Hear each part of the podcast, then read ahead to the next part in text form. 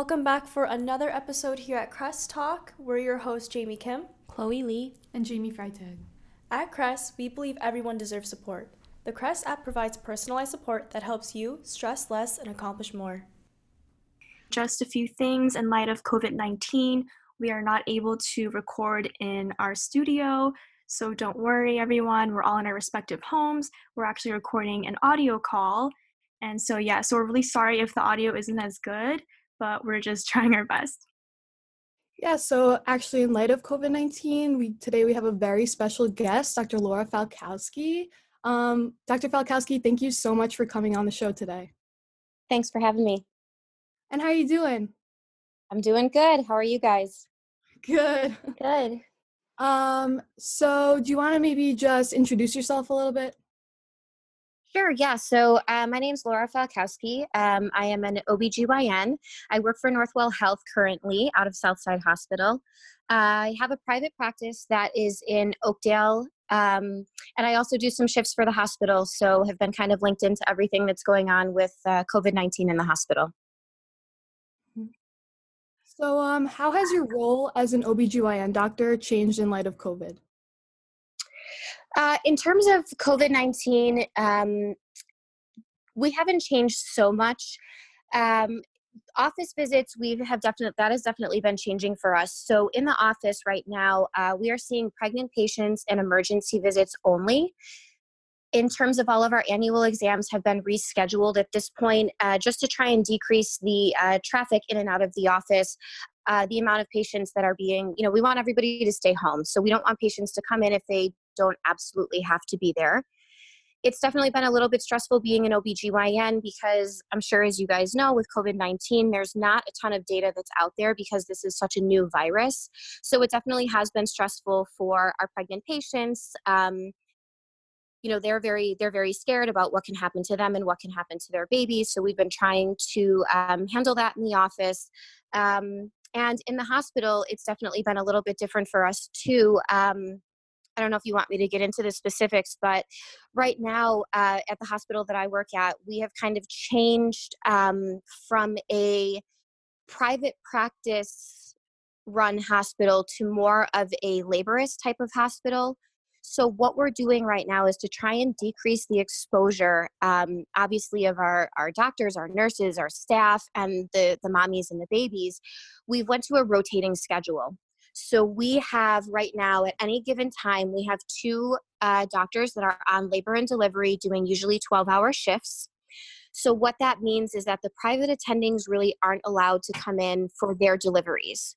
So that definitely has been, you know, a little bit stressful. As you know, you you're seeing your patients through the nine months of their pregnancy, and you obviously want to be there for them uh, for their delivery. So that is definitely tough. But I think right now all of all of the patients have been uh, super understanding um, we are also have had to be, you know, very fluid in terms of how everything is happening at the hospital. And last week we had a situation where our postpartum unit they needed the beds for the COVID patients. So what we have done at our hospital is we are taking our patients after they deliver to an offsite location to recover there. Wow. So there's definitely been a big change in the office and in the hospital. I see. Um, and even before even the pandemic, I'm sure there was a lot of anxiety and worried mothers coming in pregnant. But now that uh, now with the COVID nineteen, everything must be heightened. How do you help them manage? How do you help them manage their anxiety um, with your patients? Absolutely. So, um, you know, we have been definitely counseling the patients um, in terms of, you know, things that we, you know, that, that that can help to reduce their, you know, stress and anxiety. Of course, we don't have a lot of answers right now, so we are recommending for our patients to stay at home as much as possible, and if they're able to work from home, that we'd like them to be working from home. Mm-hmm. Um, we have recommended, you know, in terms of, you know, that they can go for walks outside if they'd like to do that. We're encouraging yoga, we're encouraging meditation. Um, we're also, uh, there are a lot of resources through Northwell that are available for our patients as well. Um, so there are some resources that we've been giving to the patients um, in that aspect. And they're definitely, uh, we have had to refer some patients to um, a lot of the you know some patients uh, that, that need more than just that um, we've referred them to psychiatrists via or i'm sorry mm. psychologists um, you know via telehealth and those types of things if their anxiety is really bad Wow. So obviously, you know, you're running around busy caring for all of your patients, which is so amazing. But I guess we just wanted to wonder how you're doing and how you're coping with your own stress. I'm doing okay. Um, some days are better than others, and I think the feel throughout most of the physicians is that um, you know you have times where you feel really good, and then you have times where you feel really bad. Um, so it kind of comes in waves. Sometimes I feel really great, and other times I feel you know a little nervous and anxious myself. Right. Um, but in terms of that, um, you know, it, it's it's something that you just you do the best you can you still have to take care of your patients um, and sometimes you you have to be brave and you have to face you know what's coming head on um, and you have to do you know what's best for them. Right absolutely.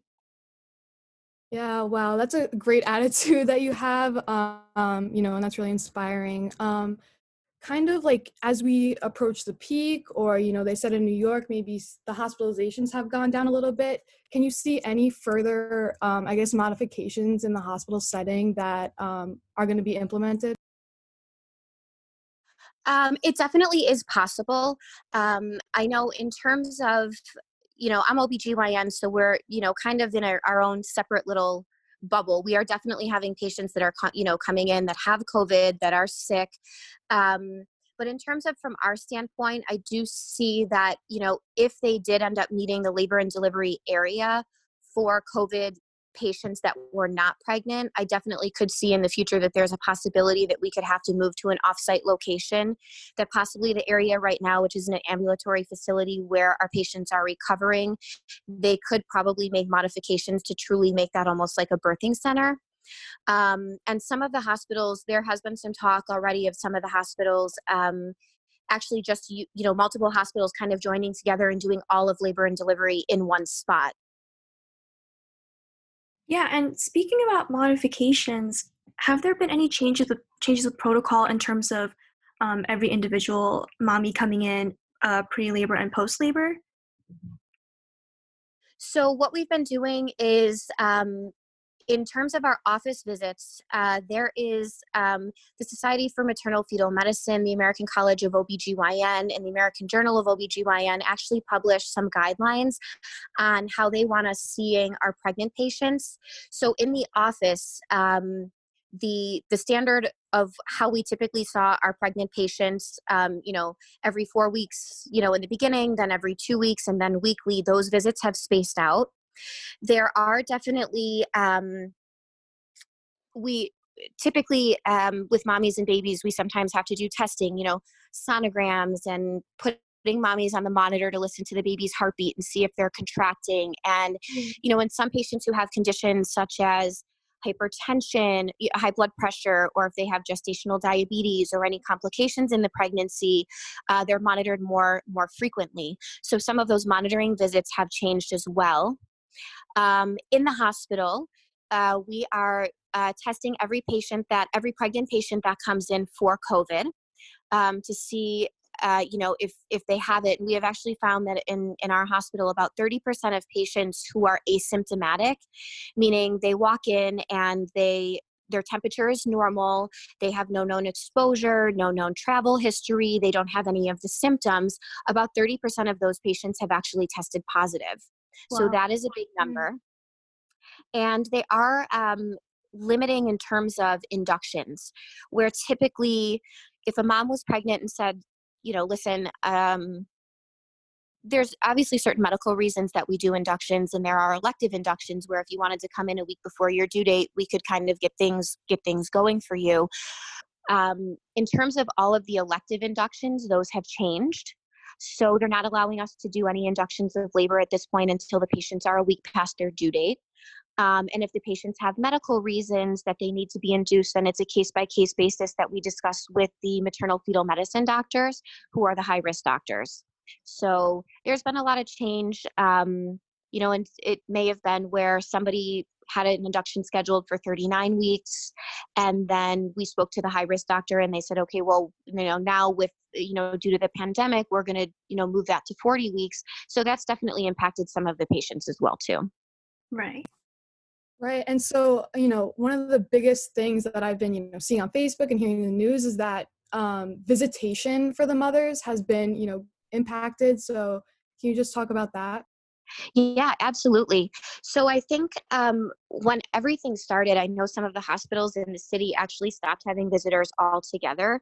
Uh, some on the island did the same just because there was the fear that the more people we bring into the hospital, the more potential exposure it is to the staff that's at the hospital and knowing that we're having staff members that are getting sick and that you know obviously then at that point aren't able to work we want to decrease the exposure to the you know the the people who are working in the hospital uh, as much as possible. So right now what we're doing um, at, at my hospital right now we are still allowing visitors but it is very um, strict guidelines. So if a mommy is coming in to have a scheduled c-section she's allowed to have one person, one support person come in with her.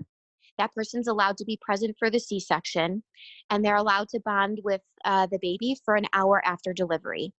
At that point, then the husband uh, does have to go home, and the mommy and baby are transferred to the um, facility that we're sending all of our postpartum patients to. Obviously, after a couple hours, we want to make sure they're recovered and stable. So they typically stay at the hospital about four hours. Um, and when they're at the uh, offsite facility, they are not able to have visitors there as well. For our mommies who are having uh, normal deliveries, normal vaginal deliveries, we're allowing uh, one support person to come in when they're five centimeters. They're allowed to stay there until delivery, and then the same about an hour after. Uh, and then the support person does have to leave while the mommy and baby are transferred to the um, offsite facility. And just in addition to that, we are we do have new guidelines. Uh, typically, what happens is with uh, patients that have a normal vaginal delivery, they would usually go home two days after delivery. And if you had a C-section, three or four days, just depending on how you know mommy is doing and mommy is feeling. We've actually created new guidelines to try and uh, help to expedite to get our patients um, out of the uh, facility that we're sending them to a little bit sooner, obviously we have to be very safe about that. So there are certain criteria where the patients may not be able to go there and may not be able to be discharged early. But for the majority of uncomplicated deliveries, we're sending the patients who have a vaginal delivery home one day after delivery and C sections home two days after delivery. I see. And you also mentioned that um, 30% of the mothers who come in without any symptoms are tested positive and they must be exposed to uh, everything else in the world. Um, I just want to ask if mothers are actually at risk in the hospital. Can they be exposed to the virus within the hospital while giving birth? I mean, absolutely. Uh, we know at this point that, you know, uh, even going to the grocery store or something as simple as going to, you know, CVS to pick up a prescription, uh, you can definitely be exposed. Uh, this virus definitely is very, is very contagious. Um, so there obviously is a possibility um, if you go anywhere that you can, that you would be able to catch the virus. And that is the same, you know, the same as in the hospital. Unfortunately, we know that, you know, most patients uh, can be asymptomatic uh, and still have some viral shedding, meaning that when they're asymptomatic, they can still be contagious. Um, from healthcare workers, from our standpoint, you know, we are required to wear the personal protective equipment when we are um, in contact with the patients, but it's not to say that, you know, if, if a staff member was sick, it couldn't happen. Um, so it is a possibility, but obviously we are doing everything we can to protect our mommies and babies. And right now, there's also a shortage in these protective gears um, in many different hospitals. And do you guys have enough supplies for yourselves to protect yourselves and even for the patients? So at this time, we do. Um, you know, it's kind of a difficult situation because with the personal protective equipment, especially the N95 masks, we mm. typically don't utilize the N95 masks very often. Oh. You would typically use that for airborne diseases in terms of if somebody had uh, like tuberculosis and you had to go into the room, you would use an N95. And usually, for what we're taught, it's a one time use mask. That being said, there was a lot of debate um, obviously between uh, with this virus whether it was you know droplet precautions or uh, airborne precautions which basically kind of goes back and forth in terms of how the virus is spread. Is the virus spread by somebody coughing or sneezing or is it something that we think is airborne that just can be from essentially from breathing you know that somebody can get it mm. so with the personal protective equipment um, in terms of the n95 masks masks it's definitely not ideal right now we are being asked to reuse our masks yeah. but at this point i feel like we have you know obviously um, if if our mask get, gets um, if it breaks or if it gets soiled i mean obviously in the labor room you know we deal with amniotic fluid and blood and all sorts of fun things yeah so if our masks do get um, do get broken or soiled we are able to get a new mask um, but and in terms of for right now i think we have enough gloves we have enough gowns um, but I know that every hospital is not that fortunate. I have a friend who works at a hospital where they were, um, you know, they were using garbage bags instead of gowns, and that is very concerning because mm-hmm. we don't know if garbage bags protect against the virus. It's another layer of something, but you know, there's no science behind that. And I will say, um, you know, from my standpoint, when we kind of had an idea that this virus was coming, uh, I have a very good friend who's an emergency room doctor um, who alerted me to a couple different things. And I actually ordered some of my own personal protective equipment on Amazon. Um, I got a couple pairs of goggles uh, just to know that I that I had some sort of eye protection. Mm. Um, I did I did have a uh, respirator at home, so I was able to have that. So I was able to order a couple of N95 and N100 uh, or P100 filters for that. So I do feel from that standpoint too that a little bit of self preparedness went a long way because I feel like if for whatever reason the hospital does run out of PPE in terms of the the N95 masks, which I think are the the biggest issue right now, um, that I do have a little bit of a, my own stock at home that I could use if necessary. That's great. That's that's a relief to hear. it was stressful to get. It wasn't easy. Yeah. I bet, yeah. So, like, how have your colleagues been doing, um, you know, mental health wise with dealing with everything? Uh, yeah, in turn, I mean, I think that everybody is struggling a little bit because it's definitely new. It's very stressful. And again, you know, like I've been saying, there's not a lot of data, there's not a lot of data out. Um, I know that in terms of a lot of colleagues um, have been doing, you know, again, yoga, meditation. Northwell has been um, so wonderful to us in terms of um, all of the resources that they have. There's actually an app that Northwell has that I believe is called Virgin Pulse, and if you go on there, there's all sorts of how to stay healthy during, um, you know, the pandemic. You know, how to eat, how to keep your mind at ease. So that has been really wonderful. Um, and I know um, I, I, have some of my my friends who are uh, you know colleagues who are you know working out and lifting weights, and there's actually a group of us that have um, Peloton bikes, so we've been doing Peloton rides together just to try and you know decrease the stress and um, you know stay healthy.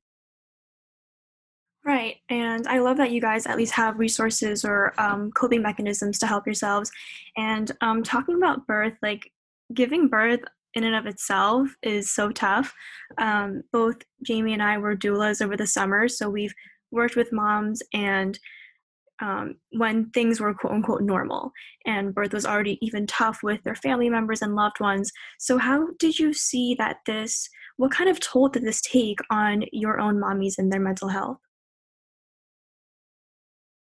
I think they're definitely stressed um, for sure. I think number one, um, really having no data and really having you know no research about this virus and you know saying that okay we know that similar viruses like you know the flu and the middle eastern respiratory um, you know syndrome and uh, sars and those types of things um, you know we have an idea of how those affected you know um, pregnancy and mommies and babies but because this is so new um, they have definitely been stressed um, I think that as everything is changing at the hospital, and the patients are very aware that things are changing very rapidly at the hospital in terms of who's allowed in, who's not allowed in, uh, mm. their their postpartum course and recovery. I, I think that the majority of patients have been a little bit stressed about it. There are some patients, uh, most of the patients understand that what we're doing um, is for the utmost safety of our mommies and babies. Um, but I, I will tell you that a lot of patients, uh, we actually had an influx of patients when some of the hospitals in the city and on the island uh, started um, not to allow visitors.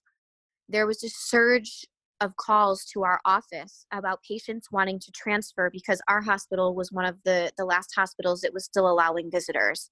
So i think that now that more of the hospitals have allowed or in, in not in terms of visitors more in terms of a support person that's there for delivery.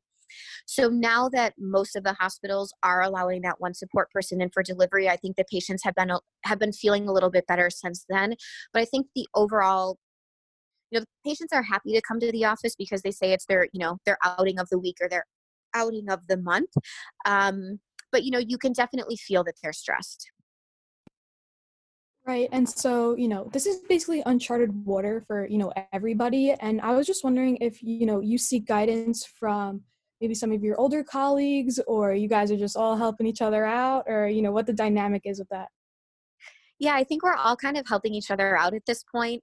Um, I have been a reading machine, and some of my colleagues have actually referred to me as the professor, which is pretty funny. Um, I think it's because it's such new and uncharted territory that we kind of all have to band together and rely on each other. So, you know, in certain situations where you know we're relying really heavier heavy on our administrators and on our chairman of the departments and of our maternal fetal medicine doctors who have been so wonderful in in helping us with all of the newest research and guidelines um, and you know to allow us to give our patients a great uh, quality of care. Um, but in certain in certain situations with obstetrical patients or even gynecological patients where sometimes you would say hey i have this patient i'm not quite sure you know what to do and you would you could ask one of your older partners or older colleagues. Um, this is very different because i think it's such uncharted territory that they don't have really that much more knowledge than we do. I think it's the people who are actually reading and studying and kind of dedicating their you know their free time at home to learning more about this and staying on on top of um, on top of everything that's going on and on top of all of the newest and hottest data. I see. And, you know, after a long day, you meet so many different clients and patients who are carrying stress, who are carrying anxiety, and it must transfer over to you too. How do you how do you deal with this? Do you feel that burden, that heaviness as you're going home? Yeah, definitely. Um, again, some days are better than others. Some days, you know, some days I'm able to say, hey, this is the way the world is now. And mm-hmm. other days, you know, I get in my car and think, I cannot wait for this to be over. yeah. So um, it definitely, there is an element of, of stress, you know, at home. Um, but I've, I've found good coping mechanisms to, to handle that and to deal with that. And, you know, sometimes just getting on my bike and spinning and till I can't feel my legs anymore is just a great way to handle it. and when you go back home to your family, to your loved ones, how do they feel about this? They're nervous. They're abs- they're nervous as well. Um, most the majority of my family uh, lives in Buffalo. They have been calling me uh, Dr. Doom for quite some time because oh when when I know it's pretty it's a great name to have, right?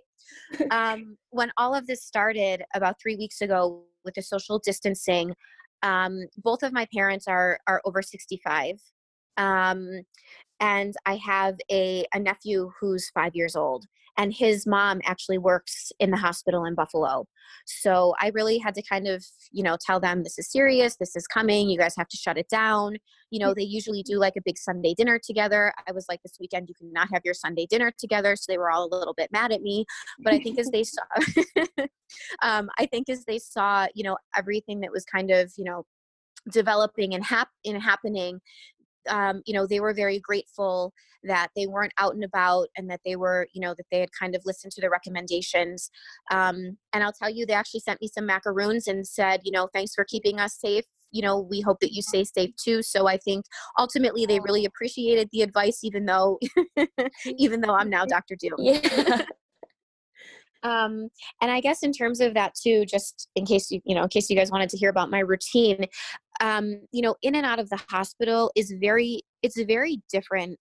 You have to be mindful now when I come home of, of everything. So as I'm coming home from the hospital, I get out of my car and I have a bin uh, that is on my porch. So my shoes go right into that bin. and I put on a pair of flip flops and I wear those flip flops into my house. As soon as I get in the door, I have a cardboard box that anything that went to the hospital or went to the office with me goes into the cardboard box. So whether it be my phone, my keys, um, any paperwork or water bottles or anything that I might have needed to take with me goes right into the box. At that point, I have some alcohol wipes that are you know, kind of near that area that I use to wipe down my phone and wipe down my keys and wipe down anything that potentially, you know, could have been contaminated. And then I strip at the door. Um, I, you know, I get right into the shower. Um, there's no more like coming home and sitting on the couch for a minute or coming home and prepping dinner or you know coming home and just doing something really quick it's it's a very regimented um, it's a very regimented uh, routine when I get home. Mm-hmm. And I was very grateful that even before we had a lot of COVID patients in our hospital and on labor and delivery, I'd kind of been practicing that so that when for lack of better terms when the crap hit the fan and we started seeing you know the the a lot of patients it just it just was then a part of the routine right yeah that is such an important step to take and even for me, I work at a pharmacy where a lot of sick people come in and out, in and out, and they're always touching things. Um, so, yeah, that's very helpful. That fact that you have to take everything off and disinfect everything. I think a lot of people forget to do that. And they just walk into their homes and just carrying all the bacteria and viruses with them.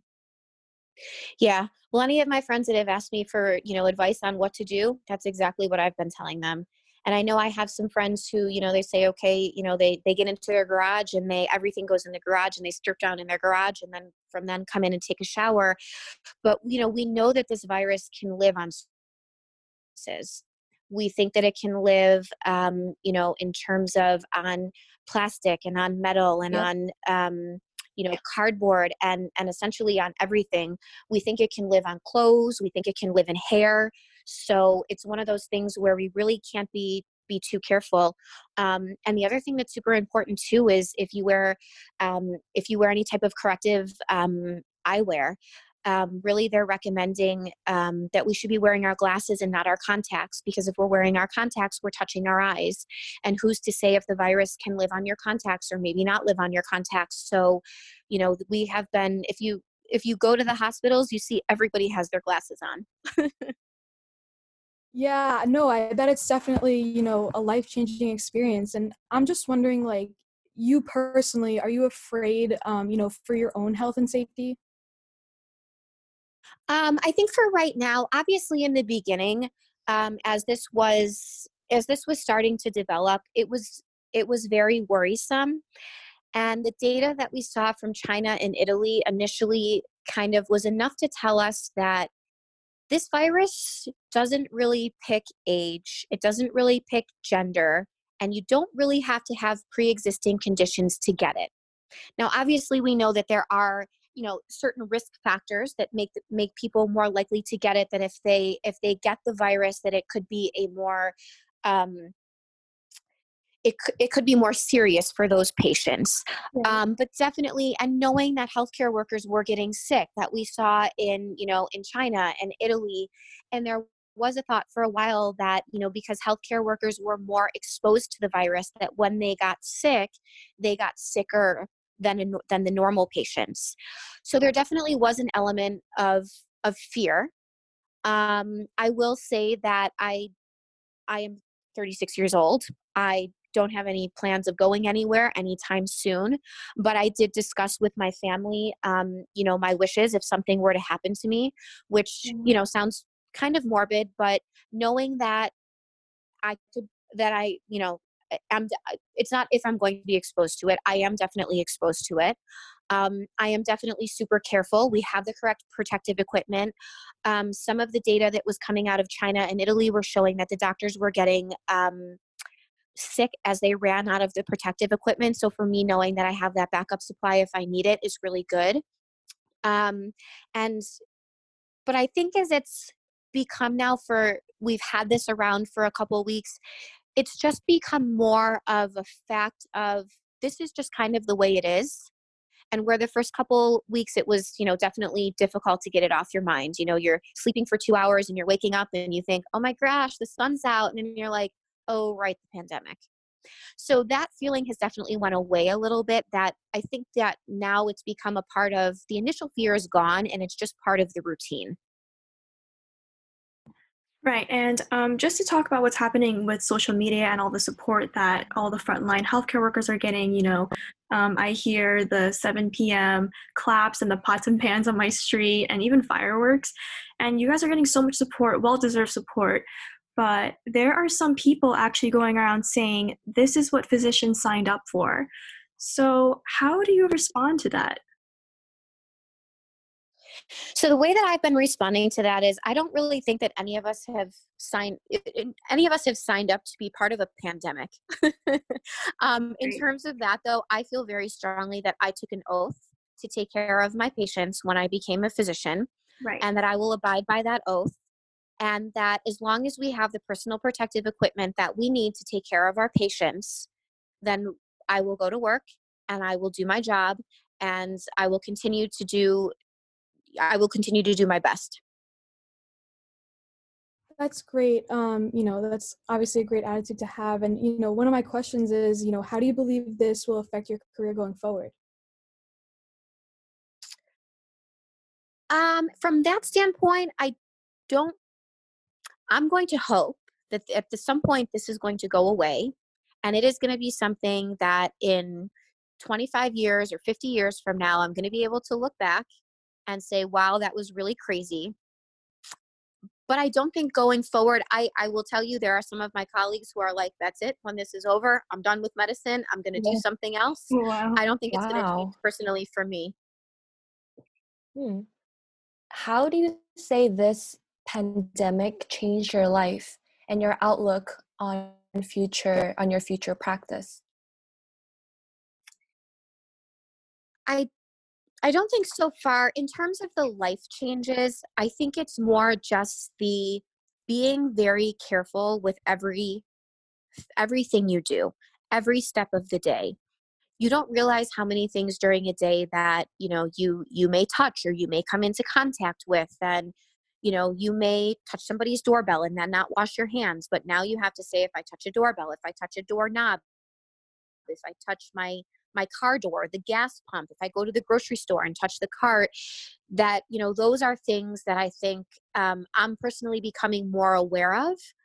Um, and in terms of future career, um, I'm just going to hope that this doesn't happen again. That you know, in in my lifetime, that we don't see another pandemic.